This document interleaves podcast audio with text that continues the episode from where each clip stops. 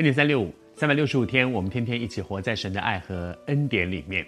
逐梦系列，我们说约瑟他的一生是一个做梦的人，每一个梦好像跟他的人生都有一些很直接的关系。你的人生有没有一些梦想呢？我很喜欢那句话说，人生有梦要逐梦才会踏实。梦的实现不是坐在家里面我等着好像做白日梦一样，然后它就突然从天上掉下来，不会。竹是建筑，建筑是什么呢？是一块砖一块瓦，一点一点一点一点去把它盖起来的。也有人用逐梦踏实的那个逐是追逐的逐，追逐的意思是说梦在前面，我在后面，我要付代价，我要跑，我去追它，然后我追上它了，那个梦会实现。不管是建筑也好，追逐也好，它都是付代价的。当约瑟在他的人生当中他做梦，而哥哥们讥笑他，哥哥们给他取一个名字说，那个做梦的人，那个做梦的人，那个意思就是那个做白日梦的人。梦的实现真的不只只是我一直说，哎，我昨天做了一个什么梦就会实现的。求主帮助我们在神的恩典当中，你的人生也有一些很深的期待吗？求主施恩帮助你要去逐梦，梦要去建筑，它才会实现。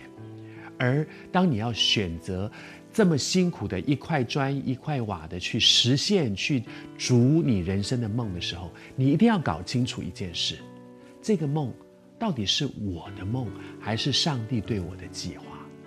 如果这个梦只是我人生的梦，你的梦不一定会实现。但是如果这个梦是上帝对你的计划，一定会实现。而在这个实现的过程里，其实是要付代价的，是辛苦的。可是虽然辛苦，却很有价值，因为你知道上帝对你人生那个计划正在一步一步实现当中。你正在很辛苦的去面对生命里面很多的修剪，正在面对生命里面付代价的去建筑去追逐嘛。我求主给你一个很深的盼望，那个盼望就是我现在付的每一个代价都是值得的，因为上帝在我的生命当中正在逐梦，而他的梦逐梦踏实。祝福你在上帝的恩典当中，你可以真实的经历逐梦踏实，你现在所付的代价很有价值。主啊，我求你帮助我们，让我们看的不只是现在辛苦的付代价，而是看见走过这段路程，你在我生命当中的计划，逐梦踏实。